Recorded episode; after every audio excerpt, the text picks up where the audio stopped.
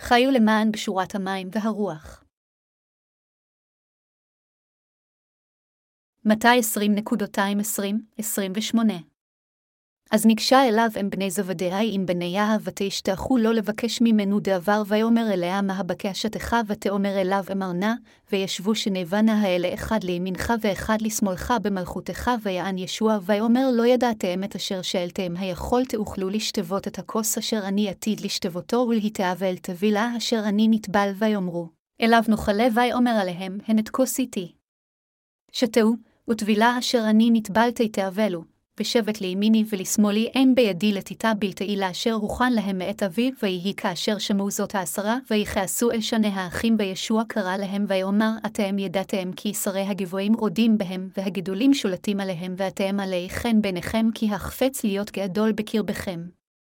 יהי לכם למשרתה, והחפץ להיות לראש בקרבכם, יהי לכם אבדה כאשר בני האדם לא בא למען אשר ישרתוהו, כי אם לשרת, ולתת את נפשו כופר תחת רבים.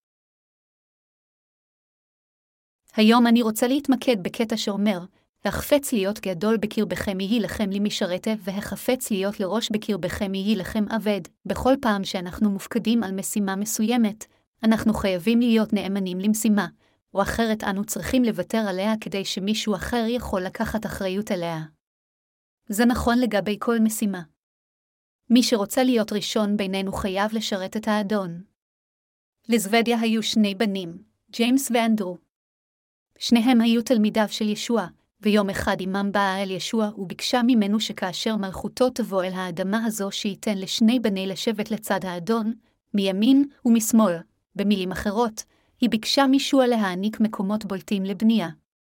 לאחר מכן שאל אדוננו, היכול תאכלו לשתבות את הכוס אשר אני עתיד לשתבותו? והם ענו, נוכל. לאחר מכן אמר להם האדון, אכן תשתו את כוסי, ותרדפו כקדושים מעונים למעני. אבל ההחלטה מי ישב לצידי אינה תלויה בי אלא מה שהוכן על ידי אבי. אדוננו הסביר את עצמו באמצעות מישל כדוגמה הממחישה את הנקודה שלו.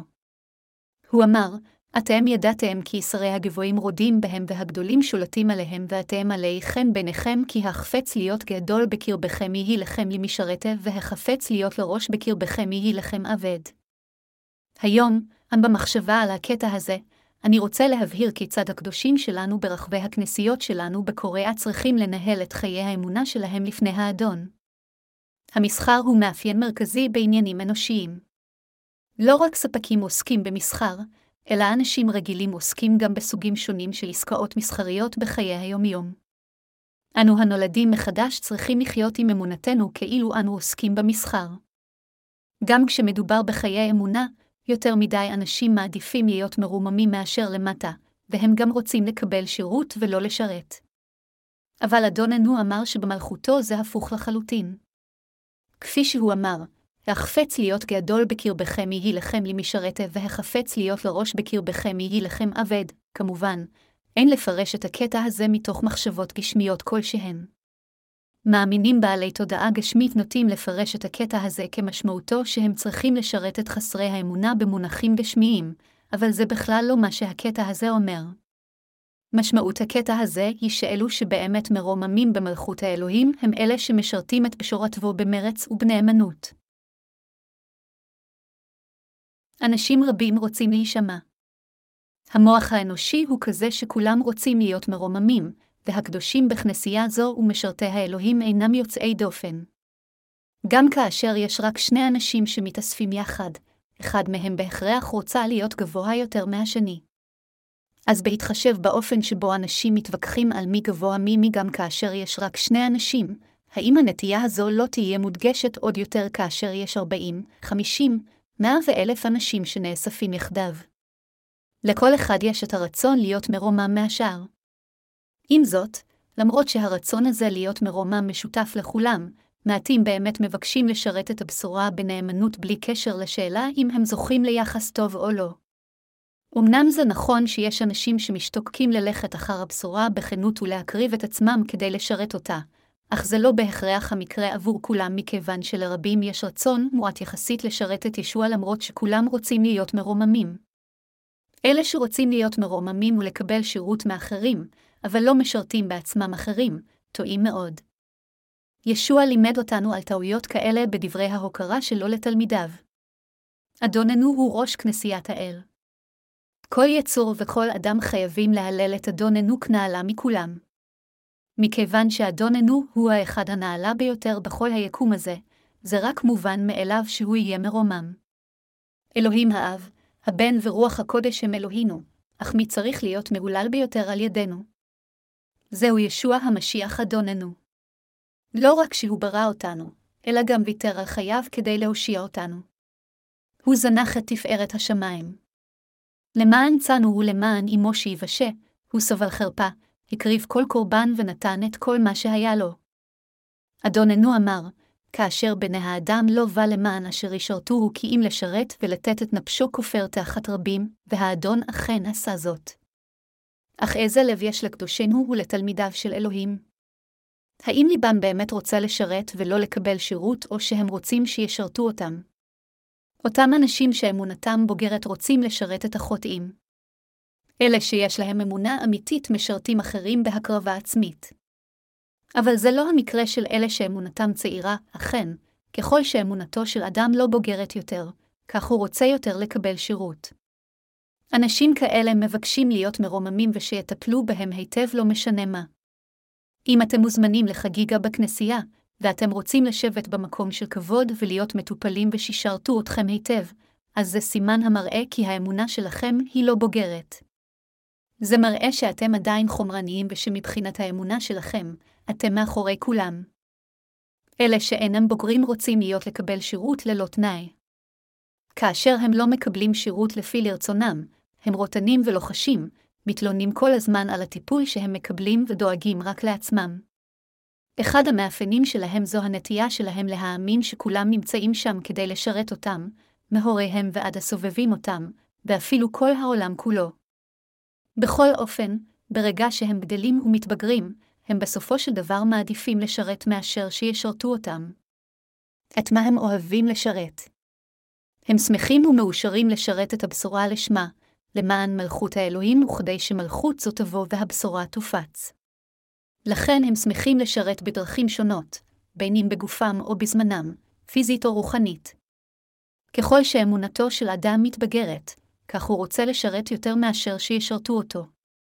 זה מתבטא בכך שרוח הקודש שוכנת בליבם של בעלי האמונה הבוגרת. אם אתם באמת רוצים שתהיה לכם אמונה בוגרת ולהתקדם באמונה, אז אתם צריכים להבין שאתם חייבים לשרת ולא לקבל שירות. כל משרתי האל שקדמו לנו עשו זאת. כשם שישוע שמח לשרת, כך גם כל שנים עשר תלמידיו שמחו לשרת. לא רק שנים עשר תלמידיו של ישוע, אלא כל קודמיכם באמונה ויתרו על הכל כדי לחיות למען הצאן והקריבו הכל למען הנשמות. כך הם הפכו בסופו של דבר למנהיגים שלכם, ולמרות שלעיתים הם מקבלים ממכם שירות, הם עדיין נשארים משרתי הבשורה. הם לא משרתים אתכם, אבל הם משרתים את האדון. הם עדיין ממשיכים להתקיים כמשרתיו של האדון. אתם באמת חייבים להיות כאלה שאמונתם בוגרת ורוצים לשרת, ולא להיות כאלה שמשרתים אותם. לאחר מכן תוכלו להפוך לאנשי אמונה. כאשר אתם הופכים לאנשים כאלה, אתם תהיו מסוגלים ללמוד על אמונה, להכיר את ליבו של האל ולהבין את דבר האמת. משרת באמת שמח ומאושר מהבשורה. מי שלא משרת, לעומת זאת, תמיד מתלונן ורוטן. אנשים כאלה מוטרדים מעבודת הכנסייה, שופטים את התקדמותה בכוחות עצמם ורוצים לקבל שירות אף יותר. אמנם זה נובע בעיקר מאמונתם הלא בוגרת, אך אם הם ממשיכים להיות כאלה גם לאחר שחלף זמן רב, עליהם לבחון את ליבם, להבין את ליבם השגוי ולחזור חזרה. ליבו של ישוע המשיח הוא ביסודו לב צנוע, לב של שירות. כך אדוננו העניק את הלב הזה גם לכם ולי. הבעיה, בכל אופן, היא שעדיין יש לנו את הרצון המתמשך לרומם את עצמנו. אפילו בכנסייה שלנו, חלק מחברי אחוות הנשים טוענים שהן צריכות להיות בראש לפני אחרים מכיוון שהם שירתו מוקדם יותר מהאחרים ולכן הן אומרות, במישרין או בעקיפין, שאחרים צריכים להקשיב להן ולשרת אותן יותר. למעשה, אפילו תלמידי ישוע נהגו לריב בינם לבין עצמם על מי יהיה בראש. פטרוס היה אומר, אני המבוגר. אם יש מישהו ביניכם שהלך אחרי האדון באופן מלא, נועז וצמוד כמוני, שיצעד קדימה. יעקב היה אומר, אני צעיר, אבל במה אתה כל כך שונה ממני? לאן שהלכת, האם גם אני לא הלכתי תמיד? גם יוחנן היה אומר, אני הצעיר ביותר כאן, אבל ישוע עדיין הכי אוהב אותי ותמיד הלכתי אחריו לכל מקום שהוא הלך. התלמידים האחרים, כמו אנדרס, פיליפוס ונתנאל, יחשבו אז לעצמם, זה כל כך מגוחך. האם הם טובים מאיתנו? שלושת התלמידים האלה תמיד מסתובבים כקבוצה קטנה וטוענים שהם עוזרים לישוע, אבל איך הם יכולים להיות המנהיגים שלנו כשהם מתעלמים מאיתנו כל כך? גם אנחנו יכולים לעשות את מה שהם עושים. אולי התלמידים רבו כך כאן כי בניו של זוודיה הכניסו את עמם לתמונה. מכיוון שהם לא יכלו לגרום לעצמם לדבר עם ישבעה, הם עשו זאת באמצעות עמם. כמו התלמידים האלה, כאשר אחיותינו נאספות יחד, יש פעמים שבהן הן מתקוטטות על מושביהן, במקום לחשוב כיצד הן יכולות לשרת את הבשורה על ידי אמונה למען ישוע. יש אנשים שלפעמים אומרים, שירתי לפני אותו אדם. אז למה מתייחסים לאותו אדם כמי שהיה לפני? גרוע מכך, יש אנשים שמשרתים עם מחשבה עמומית, וחושבים, האדם הזה כל כך חסר מחשבה. הכל טוב לשרת את האדון, אבל צריך להיות חכם לגבי זה. מדוע אותו אדם משרת אותו כך? האם לא ייגמר לו הכל בקרוב, אם ימשיך לשרת כך? מה הוא יעשה כאשר ייגמר לו הכל? לא ממש ראיתי אנשים כאלה במו עיניי. אבל אני רואה את זה קורה גם בעיניים עצומות. אני לא מדבר כאן על איזשהו מושג מהותי. אל תבינו אותי לא נכון כאילו אני מרומם את אלה שתורמים הרבה כסף לכנסייה. אני רק אומר שיש כמה מאמינים שהולכים אחרי אלוהים ממחשבה מתוכננת. חלק מהאנשים, למרות שהם הולכים אחרי האדון, מחשבים כל הזמן את היתרונות והחסרונות, ושואלים את עצמם, האם עלי לצעוד עכשיו קדימה או לא? באופן מפתיע יש הרבה אנשים שהולכים אחרי האדון על סמך החישובים שלהם. זוהי אמונה של סוחר ללכת אחרי האדון עם חישובים כאלה. אמונתו של סוחר היא אמונה ההולכת אחרי האדון מרחוק, וככזו, זוהי אמונה שתתפוגג בסופו של דבר. האין זה נכון שהדברים של האדון הם שלנו ולהפך? מי שהולך אחרי האדון מתוך אמונה שמשהו של האדון הוא שלו, ומשהו שלא הוא של האדון, הוא מישהו באמת מתקדם. אנשים כאלה יכולים להחזיק בדברים רבים, לנהל וליהנות מכל מה שיש לאדון ולשרת את האדון במרץ. אכן, מי שהוא איש אמונה חייב להיות בעל לב כזה. אני יודע שכאשר אחינו הבוגרים מתאספים יחד, איש אינו אומר, נושעתי לפניך, ניגלת אחרי. כמובן, אף אחד מהחברים המבוגרים שלנו שמתכנסים לא באמת אומר דברים כאלה. לא רק שזה בלתי אפשרי, אלא שאף אחד מעולם לא אמר זאת. לא שמעתי אותם אומרים זאת, ואני לא בטוח שמישהו מהם כל כך גאה בקריירה האמונית שלהם. חברי המאמינים, מי הם למעשה הגבוהים ביותר מבין אחינו ואחיותינו בכל הגילאים, מהתכנסות המבוגרים ועד התכנסות הנוער ובית הספר של יום ראשון, ובין כל העובדים שלנו, גברים ונשים כאחד. לא משנה באילו תפקידים ומחלקות הם עובדים, אלה שמקריבים את עצמם למען בשורת האדון, הולכים אחריו בלב שלם ומשרתים אותו כל חייהם, האנשים האלה הם הנשגבים. מי מבוגר ממי או מי נושע לפני מי זה לא מה שחשוב. מהי האמונה יקרת הערך ביותר? זוהי כזו אשר אסירת תודה על ישועתו של האדון ועל הבשורה אשר שטפה את חטאינו עם המים והרוח, כזו אשר מאוחדת עם בשורה זו מכיוון שאנו שמחים לשרת את ישבעה. הרצון הזה והאמונה הזו להקדיש את לבכם להפצת הבשורה, ללכת לאן שהאדון הולך, לשכון בכל מקום שבו ישבע שוכן, וכך ללכת עם ישבעה, זוהי האמונה יקרת הערך. בין אם נושעתם מזמן או רק לאחרונה, בין אם אתם זקנים או צעירים, אם אתם עשירים או לא, ובין אם אתם ראויים לשבח או לא לפי הסטנדרטים של העולם הזה, אף אחד מהדברים האלה לא משנה בכנסיית האל. במלכות האלוהים האמיתית, אלה שחיים למען ישבעה הם הנשגבים, ואלה שחיים למען הבשורה ומשרתים אותה הם הגדולים והגבוהים ביותר. לכן אסור לנו לתת לעיניים שלנו להיות מכוונות בצורה גשמית. גם לגבי עובדי הכנסייה שלנו, אסור להם להתווכח על מי גבוה ממי בהתכנסויות שלהם. אני מאמין שהגדולים באמת בכנסיית האל הם אלה שבאמת מקריבים את גופם לישוע ללא כל מניעים נסתרים למרות שאין להם רכוש להציע, אשר מקדישים את עצמם לישוע בלי קשר לכל מקום שבו הם עשויים למצוא את עצמם, ואשר רוצים לחיות למען הבשורה ולשרת את ישוע לשמו. הם העובדים אשר רוצים לשרת את ישבעה ואת פשורתו בשמחה מתמדת. אני בטוח לחלוטין שרק בגלל שמישהו נושע לפני אחרים או התחיל להיות עובד אל לפני כל אחד אחר, זה לא אומר שהוא אדם גדול באמונה. גם אני חסר פניות כלפי עצמי. אם אני באמת חי למען האדון והבשורה, אז אני קורא לעצמי אדם מרומם, אבל אם אני מנסה לחיות למען עצמי ולא למען הבשורה, אז אני מודה שאני אדם נמוך. זוהי תורת מלכות האל. אלה שבאמת נולדו מחדש מכירים זה את זה בלי לומר דבר. הם מזהים בדיוק אם האדם הוא רוחני או לא בלי לומר מילים, כשהם רואים זה את זה עין בעין. אין צורך במילים. הם יודעים הכל אחד על השני כיוון שמחשבתם נמצאת באותו עמוד. מי אם כן האחרון שבינינו? לאיזה סוג של אנשים יש את האמונה הכי לא בוגרת בכל אחת מהמחלקות שלנו?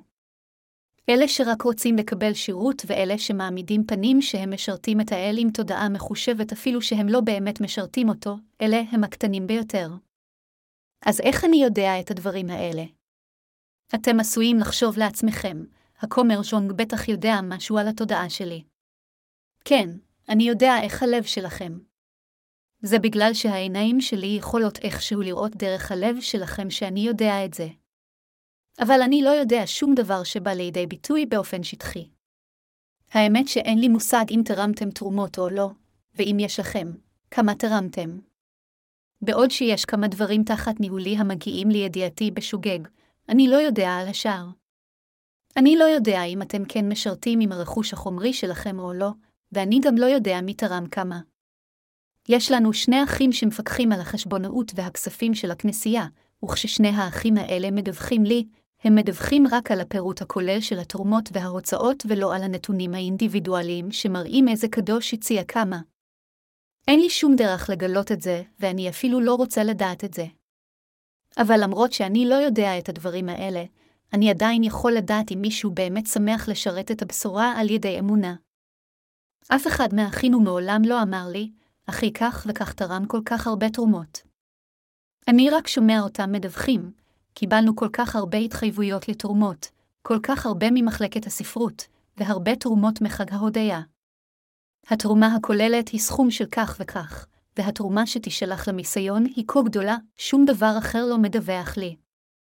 אף אחד אף פעם לא מדווח איזה קדוש ואיזה עובד הציע כמה. דברים כאלה נעשו מאז שהכנסייה שלנו נוסדה.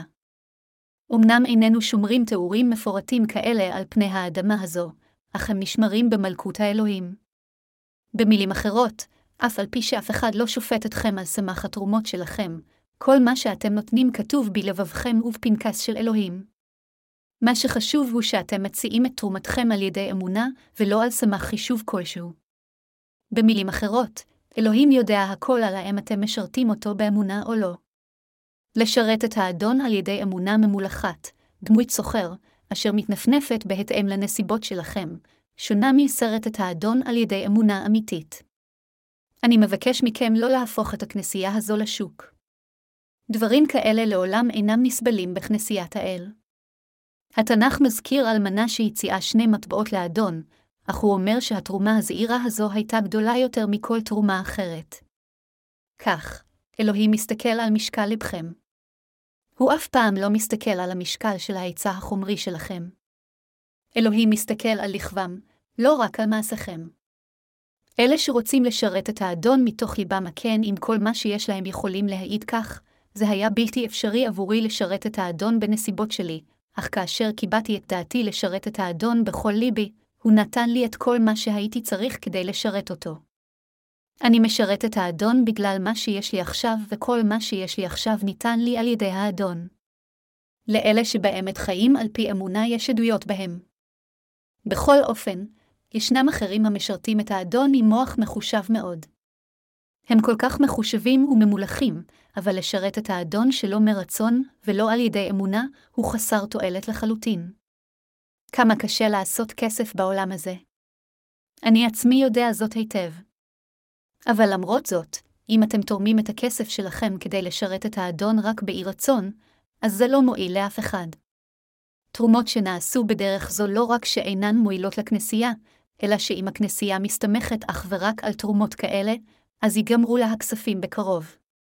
ככל שקשה לכם יותר להרוויח את כספכם, כך צריך להשקיע אותו יותר במאמץ היקר הרך ביותר, כלומר, יש להציע אותו לאדון. כך מוציאים את הכסף שלכם בצורה הטובה ביותר. מה שנתרם לאדון לא נותנים באי רצון. זה אף פעם לא בזבוז. הסתכלו על האישה שהביאה לישוע פח מרקחת של שמן ריחני יקר מאוד ושפכה אותה על ראשו. כשאנשים סביבה ראו את זה, הם אמרו לה, למה את מבזבזת דבר כל כך יקר? שפכת את כל הפח על ראשו של ישוע, ועכשיו השמן מטפטף מראשו אל פניו ואל בגדיו. הרסת לו את הבגדים והשיער. לא רק ששטפת את ראשו בשמן, אלא גם שפכת אותו על רגליו, וכך עכשיו אפילו האדמה ספוגה בשמן. איזה בזבוז, בכל אופן, האדון אמר שמה שהאישה עשתה לא היה בזבוז. פח מרקחת השמן הריחני היה הנדוניה של האישה הזו, ובכל זאת היא שפכה אותו על ישוע. כדי לרכוש את פח מרקחת השמן הריחני הזה באותם ימים, אדם היה צריך לעבוד במשך כל השנה ולחסוך כל אגורה מרווחיו.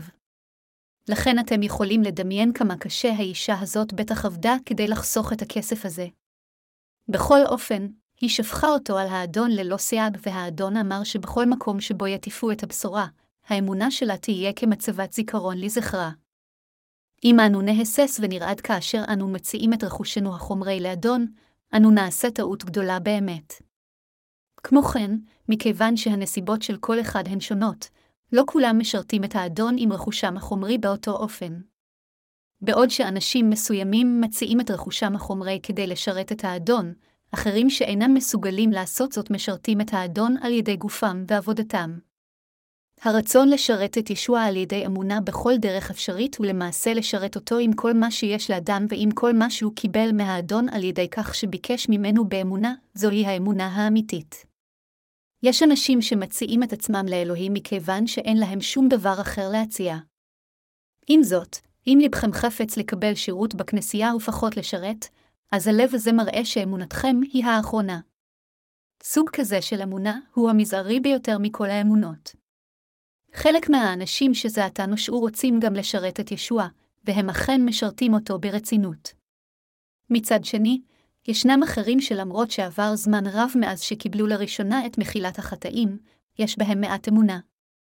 במלכות האלוהים, זה מאוד מרושע ורע לרצות רק לקבל שירות בכנסייה, להימנע מעבודה בכל דרך אפשרית, ולנסות לקצור כמה שיותר יבול עם כמה שפחות מאמץ. זהו חטא. האם אתם תוהים כעת, האם הכומר ז'ונג אומר את הדברים האלה מתוך מחשבה על איזושהי תוכנית, לבקש מאיתנו להציע תרומות התחייבות? לא, אין לי כאן שום מניע סמוי. כל התוכנית למחצית הראשונה של השנה כבר יושמה. אז אני לא אתכנן שום דבר למחצית השנייה עד אחרי סיום מחנה האימונים של הקיץ. אין לי תוכניות כרגע. אני רק אומרת דעתי כאן. הרצון לקבל שירות הוא חטא. לעבור ניסיונות בחיים זה מה שבונה את האופי שלכם. בלי לחוות שום קושי, לא תוכלו להיות בני אדם הגונים. מכיוון שבני אדם הם אנוכיים בסודם, כולם צריכים לבנות את האופי שלהם באמצעות מצוקה. מי שגדל עם קשיי החיים מכיר קשיים, למד את החוכמה לעבור את הקושי הזה, מעריך ניסיונות של אנשים אחרים, עוזר להם ומלמד אותם איך להתגבר על הקשיים שלהם בתבונה ולא מוותר כל כך בקלות. מצד שני, מישהי שחיה כמו נסיכה תחת הגנה מתמדת ובלי לדעת שום קושי לא רק שאין לה שום התחשבות באחרים, אלא אפילו באופן בעייתי הלב שלה רוצה להיות לקבל שירות כל הזמן. איך נוכל להרשות לליבנו להיות כזה? אם קיבלנו את מחילת החטאים, עלינו להכיר באדוננו. אז למרות שאין לנו כלום, אנחנו לפחות רוצים להקריב את ליבנו לאלוהים. בכל פעם שבאמת יש לנו משהו שאיתו נוכל לשרת את ישוע, אנו נקריב לו אותו. אם אין לנו מה להקריב לא משנה כמה נראה שמצבנו קשה, אז אנחנו נקריב את עצמנו ואת הזמן שלנו. זו המהות של לשרת את האדון. עליכם להיות בעלי הרצון לעשות כל שביכולתכם למען ישבעה ולשרת את ישוע בכל דרך אפשרית. איך אתה יכולים לתת ללב שלכם לא לרצות לשרת, אלא רק לקבל שירות? עד כמה זה מרושע? אמונתם של מאמינים כאלה היא הגרועה מכולן. הם מדורגים אחרונים באמונתם. האדון רוצה לכסות אותנו בתפארת האל. לא כדי לקבל שירות האדון הושיע אותנו. אלא האדון הושיע אותנו כדי לשרת אותנו, להפוך אותנו לעמו של האל, ולכסות אותנו בתפארת. האדון באמת עשה זאת. כאשר אנו משרתים את האדון, גם אנו חייבים להשליך הצידה את הנטייה למדוד הכל בסטנדרטים חומריים. זה מאוד גשמי ומאוד לא נכון לעבוד קשה רק אם מישהו אומר לך משהו או שמישהו צופה בך, אך להתרשל כשאף אחד לא צופה. אין זה משנה אם מישהו צופה או לא, אם באמת יש לכם אמונה באלוהים, ואם אתם באמת רוצים לשרת את ישוע, אתם חייבים להקריב הכל. אני כל הזמן מדבר על רכוש חומרי, אבל אני עושה את זה כי ההאחזות של האדם ברכוש החומרי שלו היא הברומטר של הלב שלו. כפי שכתוב בתנ"ך, כי במקום אשר אוצרכם בו שם יהיה גם לבבכם, מתי 6.21, ליבו של האדם מתגלה במלואו באמצעות הקשר החומרי. בזמנים רגילים, לא קל לליבו להיחשף. אבל זה שונה לגמרי כשמדובר בדברים שקשורים לחמריות. כאשר אדם עומד בפני מצב כלשהו שבו האינטרס החומרי שלו מונח על כף המאזניים, כוונותיו האמיתיות מתגלות בלי יוצא מן הכלל. זה לא משנה מה הוא יגיד. צבאיו האמיתיים מתגלים דרך החיבורים החומריים שלו. מעתה והלאה, אל תסתפקו באמירה מעורפלת, מכיוון שהכנסייה עוסקת בעבודה הזו, אני אתפלל עבורה, אבל זה ממש לא ענייני. אל תהיו אדישים למה שהכנסייה מתכננת לעשות. אנשי האמונה צריכים לחשוב מה הם יכולים לעשות למען התוכנית הזו. והם צריכים גם להתפלל עם פרטים לעבודת האל על ידי אמונה. במילים אחרות, כאשר הכנסייה עוסקת בעבודה מסוימת, עליכם לחשוב, מה החלק שלי? מה אני יכול לעשות? אל תתעלמו ממה שהכנסייה עושה ופשוט תחשבו, לא אכפת לי מה הכנסייה יכולה לעשות או לא לעשות. זה הכל עבודה של מישהו אחר, לא שלי. אני לא אחראי לזה. אני צריך פשוט להמשיך בעסקים הרגילים שלי, ללכת לעבודה, לטפל בעניינים שלי, ללכת לכנסייה ולגדל את המשפחה שלי. לא משנה מה הכנסייה תעשה, זה תלוי בקומץ הכמרים, זה לא ענייני. במקום זאת, בכל פעם שהכנסייה עושה משהו, אתם צריכים לחשוב, הו, אני רוצה להשתתף בעבודה הזאת ולתרום את החלק שלי. זה רק עניין עובדתי. מה עליי לעשות אז? מה ניתן לעשות? האם עליי להציע תרומות כספיות, את זמני או את יכולותיי? או שאני צריך להציע את התפילות שלי? מה עליי לעשות? האם עליי להשתתף בעבודה זו עם עבודת הכפיים שלי? אין זה נכון אם תחשבו, כל מה שהכנסייה עושה זו העבודה שלה, וכל מה שאני עושה זו העבודה שלי. ראש עיריית שונצ'ון סיטי הודיע כי הוא מתכנן להפוך את העיר למרכז אנימציה. עבור מי פרויקטים כאלה מיועדים. הכל בשביל שהאזרחים ירוויחו כסף. כדי ליצור רווחים כלכליים באמצעות המיזם הזה, ראש העיר מנסה להקים עיר אנימציה בצ'ונצ'ון סיטי ולפרסם אותה בכל רחבי העולם. זה יעזור מאוד לשירות שלנו מכיוון שאנו חושבים לפרסם כמה חוברות קומיקס המכילות את בשורת המים והרוח. אגב, אם הכנסייה הייתה מחליטה להפיץ את הבשורה באמצעות ספרי קומיקס, אז כל מי שיכול לצייר קריקטורות חייב להתכנס. יש אנשים שיגידו, אבל אני לא טוב בציור. אין לי שום כישרון בציור קריקטורות. אין לי שום כישרון, אפס. הייתי עוזר רק בכך שלא הייתי מתקרב לאף אחד שמצייר קריקטורות. אני פשוט אהרוס לו את זה אם סתם אעמוד לידו. בסופו של דבר אני אשפוך את הדיו ואהרוס הכל, ולכן אל תחשבו אפילו לקרוא לי לצייר סדרת קומיקס. אבל האם זה נכון לחשוב ככה? אחרים עשויים לחשוב, מה עליי לעשות? אני לא יכול לצייר סדרת קומיקס, ולכן האם כדאי לקנות את הצביעה לי מגירות? האם כדאי לי לקנות ניירות? האם כדאי לי לעשות סידורים? או שמא עליי לנקות את הסטודיו לאחר סיום יום העבודה?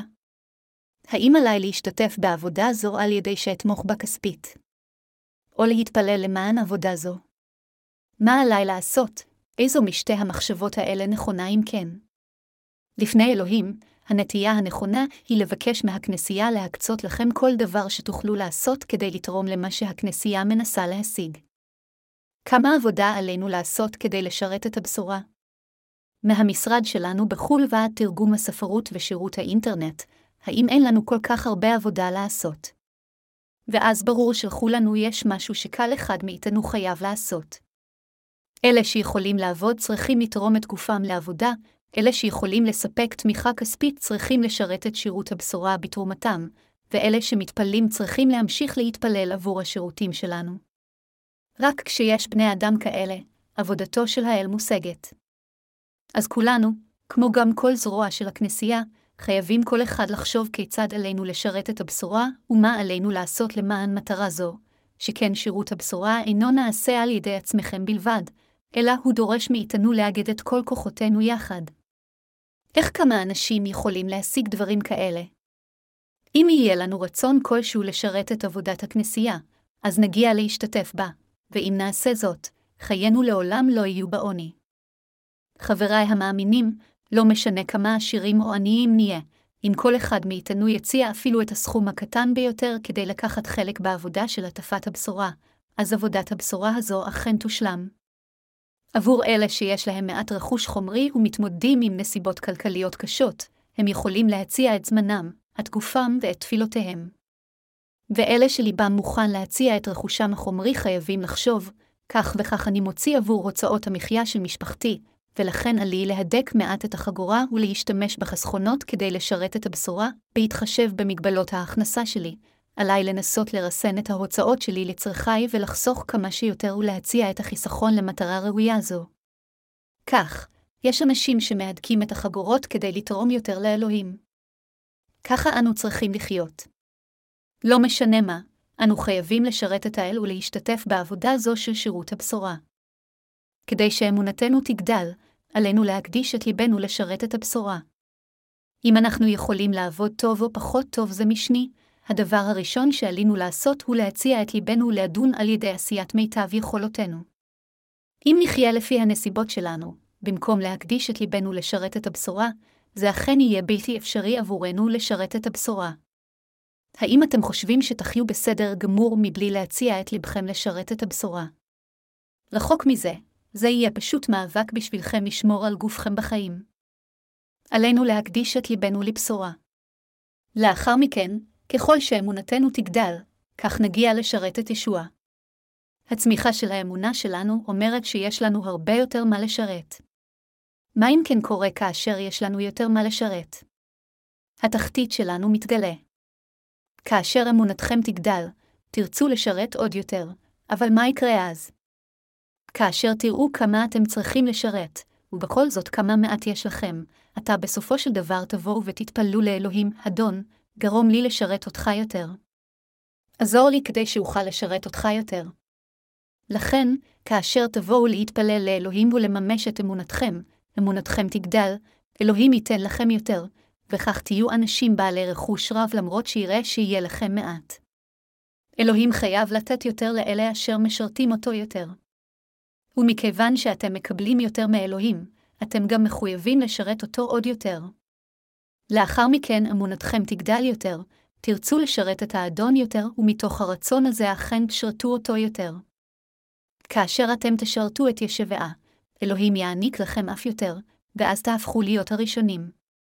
במילים אחרות, אלה אשר משרתים יותר למען האדון והבשורה והמצייתים לאדון, ראש הכנסייה שלנו, אכן יהפכו להיות הקרובים ביותר האדון. פאולוס השליח אמר, לכן אם תאכלו ואם תשתו או תעשו או דבר אסור הכל לכבוד אלוהים, הראשונה אל הקורנטיים 1031. הכל כלול בקטע הזה. בין אם אנו אוכלים או שותים, או כל דבר אחר שאנו עושים, עלינו לעשות הכל למען כבוד האלוהים. אמנם הקטע הזה לא ספציפי, אבל האם הוא עדיין לא מדבר על הכל על כל מה שמשתמע ממנו? כפי שהתנ"ך אומר לנו שלא משנה מה אנו עושים, בין אם אנו אוכלים או שותים, עלינו לעשות הכל למען כבוד של אלוהים. האמונה היא הדבר היחיד שחשוב בחיינו כצדיקים. חבריי המאמינים, אנו אכן חייבים להפוך לאנשים בעלי אמונה בוגרת. האמונה שלנו חייבת לגדול. במקום לרצות לקבל שירות, עלינו לנדב את שירותנו לאדון. אנו חייבים להיות מסוג האנשים שמשרתים יותר ויותר. ההיגיון של העולם ברור, אם אתה מוציא עשרה מתוך עשרה, לא יישאר לכם כלום. אך חווינו דברים שונים במלכות האלוהים. אם נציע חמישה לאדון ונחיה עם חמשת הנותרים, האדון ימלא אותנו בעשרה נוספים. לאחר מכן נרצה להציע שבעה מתוך עשרה לאדון ולחיות על שלושת הנותרים, אך נבין שאנו יכולים למעשה לחיות כעת בצורה משגשגת יותר מאשר כאשר חיינו עם חמישה. הסיבה לכך היא שאלוהים ממלא אותנו עוד יותר על גבי אמונתנו הטהורה. בהקשר כזה התרחש הנס של חמש כיכרות הלחם ושני הדגים. באופן דומה, עם סיפורה של האלמנה בצרפתה בימי אלישע, התנ"ך גם אומר לנו כי על גבי האמונה מוענקות ברכותיו של האל. אלמנה זו שירתה את משרתבו של האל עם חופן קמח ומת שמן בצנצנת, אך עד שהרעב הסתיים, כד הקמח לא נוצל וצנצנת השמן לא התייבשה. לאלמנה נותר כל כך מעט קמח, שכאשר היא לשה אותו והפתה אותו לאפיפיות, בקושי היה מספיק לה ולבנה לאכול אפיפית אחת. אך למרות זאת, היא השתמשה במעט הקמח האחרון הזה כדי לשרת תחילה את משרת האל, והתנ"ך כותב שבגלל זה היא הצליחה להאכיל את בנה ואת עצמה, וכד הקמח לא אזל עד סוף הרעב, מלכים 17.211-16. ברור שהיא שרתה קודם את משרת האל. אבל אני לא אומר שכולכם צריכים לשרת אותי. במקום זאת, אני מעלה את הסיפור הזה כדי להזכיר לכם שמכיוון שהאלמנה האמינה באלוהים ושרתה את משרתו למרות שהיא עצמה הייתה במצב קשה ובקושי יכלה להאכיל את עצמה, אלוהים בערך את ביתה וסיפק את צרכיה. לכן כד הקמח שלה מעולם לא נגמר. חברי המאמינים, אם רק יהיה לכם הרצון לשרת את הבשורה, אז אתם אכן תוכלו לשרת את הבשורה די והותר. אם רק ליבנו יכוון לשם, נהיה מסוגלים יותר לבצע את העבודה הזו של הפצת הבשורה באמצעות חוברות קומיקס. אי אפשר לדעת, אולי אפילו נתפוס את כל תעשיית הקומיקס, ונכסה את כל העולם עם הבשורה דרך ספרי הקומיקס שלנו. אם רק לכם ולי יהיה את רצון הלב לשרת, נוכל לשרת את הבשורה די והותר בברכות האל. הבעיה היא חוסר התשוקה. זה לא שאלוהים סגר את הדרך, אלא הוא פתח אותה לרווחה עבורנו. רק בגלל שאין לנו חשק אנו לא מסוגלים לצאת לדרך הזאת. אם רק יהיה בליבנו הרצון לעבוד, אז גם אם אין לנו כישרון, אלוהים יגרום לאנשי העולם לעזור לנו ולגרום לכך שעבודתנו תושלם. ואכן, מה שחשוב הוא הלב שלנו. מה שחשוב הוא שיהיה רצון לשרת את האדון. הרצון הזה לשרת ולא לקבל שירות הוא מה שחשוב באמת. אלה הרוצים לשרת את ישוע מנסים ככל האפשר כמיטב יכולתם להפחית את מה שהם מוציאים על עצמם ולהציע את השאר לאלוהים. לעומת זאת, אלה שרוצים לקבל שירות רק חושבים על איך הם יכולים להוציא עוד יותר על עצמם. אדם שליבו חפץ לשרת את האדון אכן משרת אותו תחת כל נסיבות שהן ואלוהים ממלא אותו עוד יותר כדי שיוכל לשרת אף יותר. מי שרוצה לקבל שירות אף פעם לא יהיה לו מספיק, למרות שהוא נאבק כל הזמן כדי לשפר את מנת חלקו ועושה הכל באמצעים שלו על מנת להשקיע את כל כספו בעצמו. זהו ההבדל בתחום האמונה, ואם באמת קיבלתם את מחילת חטאיכם והפכתם לאנשי אמונה, עליכם לרצות להגדיל את אמונתכם. אז קודם כל, עליכם להתפלל שאמונתכם תגדל. כאשר אמונתכם תגדל, ליבכם יחפוץ לשרת את ישוע אף יותר, וכך תוכלו להפוך למעשה לכאלה המשרתים את הבשורה. כולנו חייבים להיות אלה שרוצים לשרת יותר ויותר. אל תחשבו לעצמכם, עשיתי מספיק. שירתתי כל כך הרבה, ולכן עכשיו התור שלי לקבל שירות, לא לשרת. כל אלה שנמצאים מאחורי הם אלה שצריכים לשרת את הבשורה, לא אני. אלה אשר נושעו לפני אחרים חייבים ללכת אחרי האדון אף יותר, ואלה אשר התכסו בחסד רב יותר בכנסייה ואשר צייתו לה זמן רב יותר, חייבים לשרת אף יותר. דווקא בגלל שאמונתם גדלה כל כך, הם חייבים לשרת אותה הרבה יותר. כזו היא מלכות האלוהים. אתם ואני כולנו משרתים של האדון. כולנו אנשי האל. מכיוון שכולנו חיים למען האדון, אנו מאלה שהקריבו את חומריות העולם הזה, את הגוף הזה שלנו ואת כל השאר לאדון. אם היינו מוציאים הכל על עצמנו ומחשבים כל צעד שלנו מתוך מחשבה על האינטרס שלנו, מתי אי פעם היינו יכולים לשרת את ישוע? מתי היינו מבצעים את עבודת הבשורה? מתי היינו מפיצים את הבשורה באמצעות חוברות קומיקס? מתי היינו מטיפים את הנצרות לעולם? מתי היינו נושאים עדות לאחינו הקוריאנים? ומתי היינו מטיפים את הבשורה למשפחותינו? אם תעשו כל מה שאתם רוצים לעשות רק למען עצמכם, לעולם לא תוכלו לשרת את האדון. במילים אחרות, מי שמשרת את האדון לא יכול לעשות כל מה שהוא רוצה לעשות למען עצמו. אין זה אומר שעליכם לא לקנות בגדים. יש אנשים שמשרתים את האדון בנאמנות בעוד הם לבושים בגדים יפים ומוציאים הרבה כסף, בעוד שאחרים לא משרתים את האדון כלל אפילו כשהם מתנהגים כאילו הם לא עושים דבר על מנת לספק את עצמם. הנושא העומד על הפרק הוא הלב, לא כמה תופעות גלויות. אלוהים נתן לכם מתנות שונות. הוא טיפח את הנסיבות שלכם באופן אידיאלי כדי שתוכלו לשרת אותו בכל דרך שהיא, בין אם עם רכושכם החומרי ובין אם עם גופכם. בכל אופן, מי שאינו משרת את האדון בשום דבר, לא עם גופו, לא עם רכושו החומרי ולא עם תפילותיו ומחשבותיו, מסרב לחלוטין לשרת ולא משנה מה. כאשר אנו משווים אנשים כאלה לאלה המשרתים את האדון בנאמנות אפילו עד מותם, אנו יכולים לראות בבירור שהאנשים האלה אינם זקופים כלל. זה לא יהיה נכון אם אלה שיש להם אמונה קטנה יספיקו לממש את כל מעט האמונה שיש להם. כפי שהבאר מתייבשת בסופו של דבר כאשר מים לא נשאבים ממנה במשך זמן רב, כך גם אמונתכם הקטנה תתייבש אם לא תפעילו אותה בכנסיית האל. חבריי המאמינים, אני מבקש מכם להכריע את עצמכם בכנסייה. ואני מבקש מכם לנפץ את המחשבות שלכם. לעולם לא תוכלו לנהל את חיי האמונה שלכם עם המחשבות שלכם. זה פשוט בלתי אפשרי. מה שדבר האל אומר זה מה שחשוב. דבר האל אמר, מי שרוצה להיות הראשון חייב להיות משרת. משרתו של מי? הוא חייב להיות משרתו של האדון. לא משנה עד כמה אתם ראויים, אם ליבכם אינו מוקיר את ישוע, לא תוכלו להפוך למשרתיו. לא משנה כמה מישהו יכול להיות חכם ומבריק בענייני העולם, אם לא יהיה לו רצון להוקיר את האדון, אז הוא אינו משרת האל.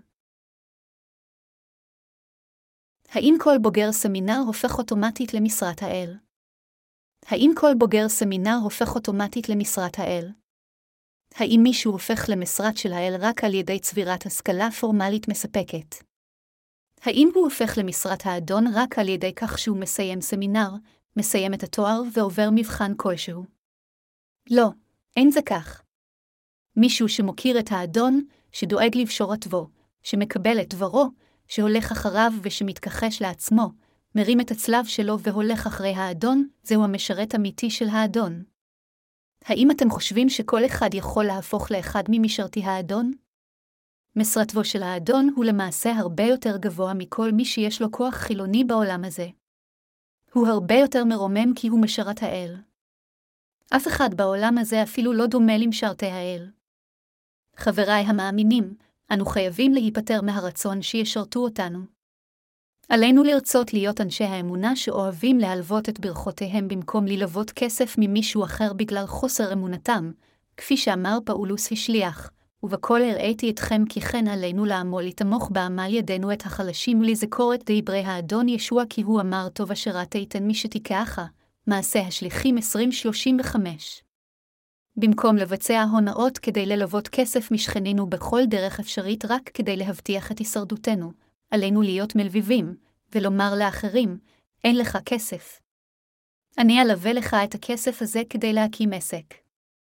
רק תחזירו לי את הקרן, אתה לא צריך לשלם שום ריבית.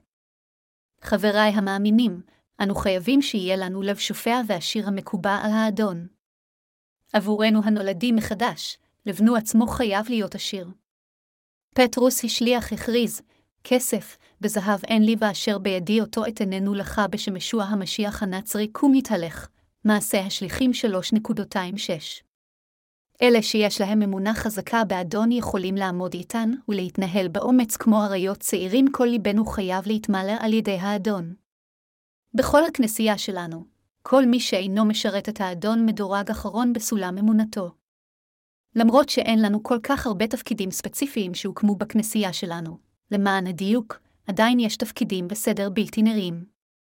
מעטות הכנסיות שהגדירו בבירור תפקידים כפי שעשתה הכנסייה שלנו. בהשוואה אלינו, לכנסיות של העולם הזה יש הרבה יותר תפקידים. אחד מהם הוא דיאקבון, והמילה עצמה פירושה מישהו שמטפל בבית, ולכן דיאקבון הוא משרת ועבד. כמובן, אנו הנולדים מחדש איננו רק משרתים רגילים, אלא אנו השמשים של האדון הקרובים אליו, היודעים הכל עליו, ומקימים את מלכותו יחד איתו. במילים אחרות, איננו רק משרתים נמוכים שעומדים בשער כדי לקבל את פני המבקרים או לשאת מסעות, אלא אנחנו משרתים כאלה שקרובים לאדון, שיודעים את רצונו, ומשתתפים בבניית מלכותו. מכיוון שאנו משרתים הבונים את מלכות האדון, כאשר תקום מלכות זו, אנו נתפוס עמדות בכירות ביותר כגמולנו. מכיוון שבתוך ליבנו נמצאת מלכות האלוהים, עלינו להיות בעלי אמונה גדולה. מכיוון שכל ליבנו חייב להיות מופנה באמת אל האדון, עלינו להשליך הצידה כל אהבה לעולם. אם לליבנו יש אהבה לעולם הזה, זה אומר שהאדון לא נמצא שם, אבל אם נניח בצד את אהבתנו לעולם, אלוהים ימלא את ליבנו באופן אוטומטי. עלינו להיות משרתיו של האדון. איך יכול להיות שבמקום זאת נרצה שישרתו אותנו? אנו צריכים להיות אלה שנותנים משהו לקבצנים, לא להפך, להפוך לקבצנים בעצמנו. כיום, כשאני הולך למרכז העיר, אני רואה כמה נכים ללא רגליים זוחלים ומתחנים ברחובות כולם בשם ישביה. אני מתבייש בכל פעם שאני רואה אנשים כאלה. קשה לי לרחם עליהם, שכן הם מעלים את שמו של ישוע רק כדי לחיות כקבצנים, מביישים את שם האדון ומערערים את כבודם של כל הנוצרים האחרים. כמובן, כל עזרה שתיתנו לאנשים כאלה תיתנן גם למען האדון, אבל איך נוצרי יכול להרשות לעצמו להפוך לקבצן? חברי המאמינים, אתם חייבים שתהיה לכם אמונה גדולה ועליכם להרחיב את רוחב אמונתכם. אלה שמרחיבים את דתם, יש להם יותר אמונה והמשרתים יותר הם המבורכים. איך אתם יכולים, גם לאחר שנולדתם מחדש, עדיין להיות עם כלי זעיר שהיה לך לפני שנולדתם מחדש?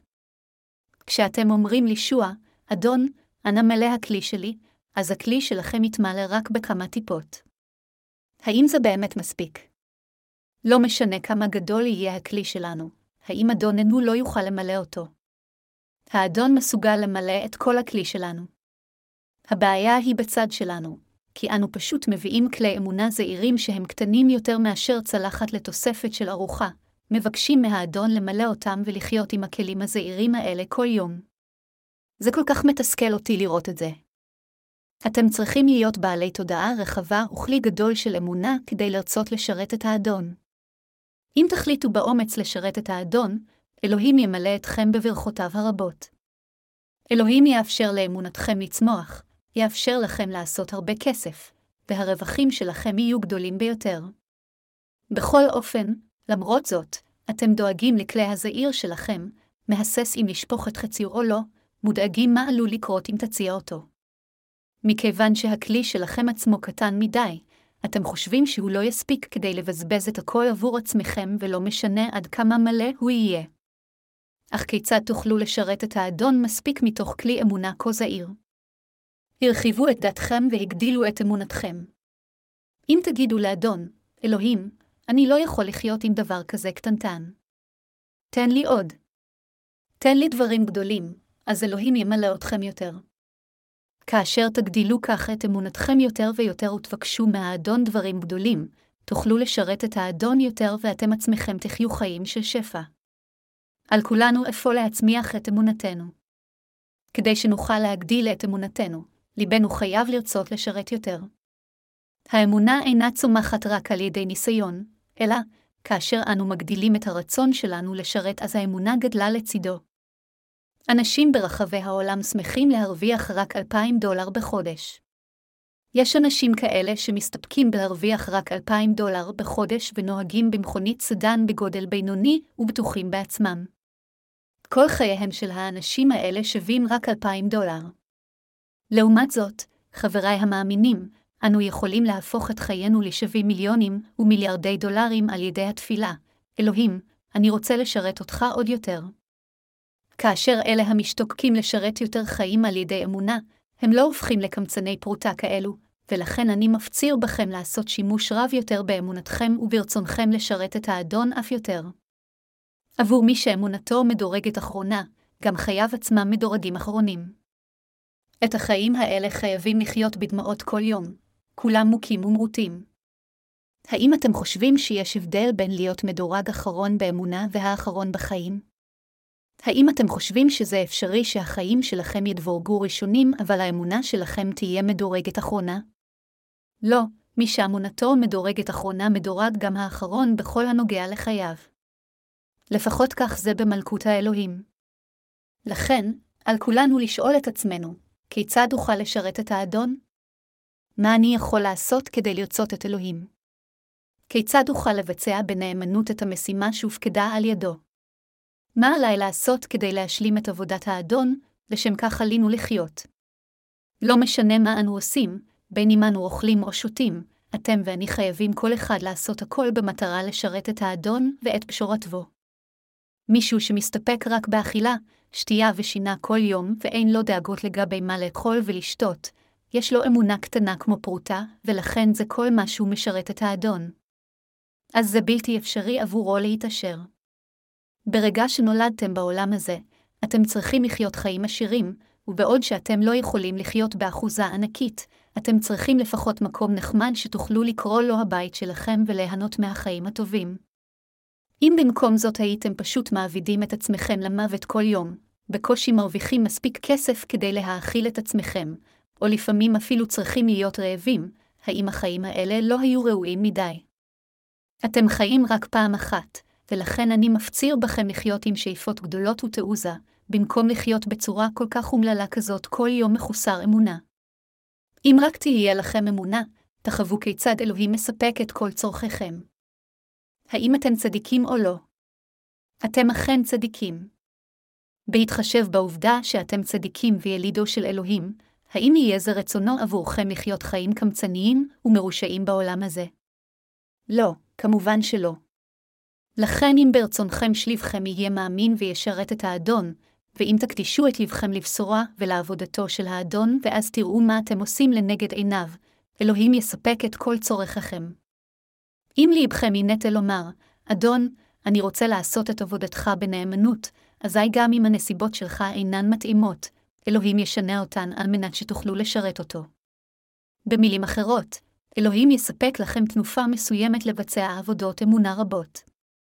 מדוע אם כן עלינו לחיות בצורה כה אומללה? מכיוון שנולדתם בעולם הזה פעם אחת, האם לא כדאי שתטיילו ברחבי העולם, תנסו את המאכלים השונים שלו, תראו ותחוו את המנהגים, הנופים והתרבויות השונות שהעולם מציע. והאם לא כדאי לחיות למען הצדקה? הבה אם כן נחיה כך כולנו.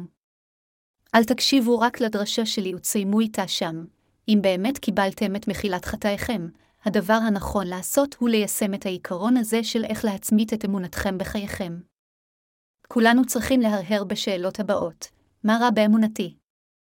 האם אני באמת רוצה לחיות למען האדון? נכון, נושעתי, אבל האם אני עדיין חי באופן חומרי, רק חושב מה לאכול, מה לשתות ומה ללבוש, אם אתם מודאגים לגבי מה לאכול, מה לשתות ומה ללבוש, אז אינכם יכולים לשרת את האדון.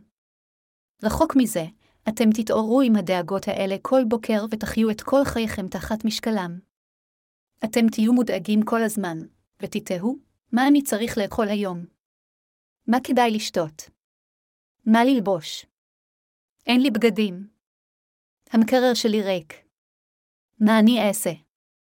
אדוננו אמר, וללבוש למטי דאגה התבוזנונה אל שושנה השדה הצומחותה לא יעמלו ולא יטבו, ואני אומר לכם כי גם שלמה בחלדרו לא היה לבוש כאחת מהנה, ואם ככה מלביש האלוהים את החציר השדה אשר היום צמחה ומחר יושלך לתוך התענור אף כי אתכם כי תעני אמונה. מתי 6.28, 30, והוא המשיך ואמר, אך דארסו בראשונה את מלכות אלוהים ואת צדקתו, ונוסף לכם כאלה, מתי 6.33. אדוננו הבטיח לנו שהוא ייתן לנו הכל. האם אתם רוצים לחיות את החיים שלכם כאשר אתם תמיד מודאגים מה לאכול כל יום? כעת עלינו לרצות להפוך לאנשי אמונה המשרתים את הבשורה עוד יותר, ועלינו להפוך למעשה לכאלה. הרחיבו את דתכם בחווי למען ישביה והבשורה. אלוהים יגרום לכם לחיות בשגשוג שופע. האם אתם מאמינים בזה? לכן אני מפציר בכם לחיות באמונה. אני שונה במהותי מהכמרים המזויפים בכנסיות חומריות שאומרים, אם תמכור את ביתך ותציע אותו לאדון, יהיו לך שני בתים, הכל רק על מנת להגדיל את כספי הכנסייה שלהם. אתם חושבים שזו הסיבה שאני משרת? לא, בבקשה אל תסתכלו עליי כאילו אני כזה זול. מעולם לא אמרתי לכם מילה אחת שאינה על אמונה או כל מילה שתוביל אותך לחורבנכם. הדרך עבורכם ועבורי לשגשג היא לשרת את האדון. חיפוש אחר מלכותו וצדקתו היא הדרך עבורנו לקבל ברכות. מלכותו מוקמת על ידי הטפת גשורת המים והרוח. להוביל את כולם על פני האדמה הזו לקבל את מחילת החטאים ולהפוך לילדיו של יעל זה לחפש אחר מלכותו וצדקתו. אלוהים אומר לכם ולי לחיות למענו, למען מה שנכון. הבה נחיה אפוא כולנו למען מלכותו וצדקתו. הללויה.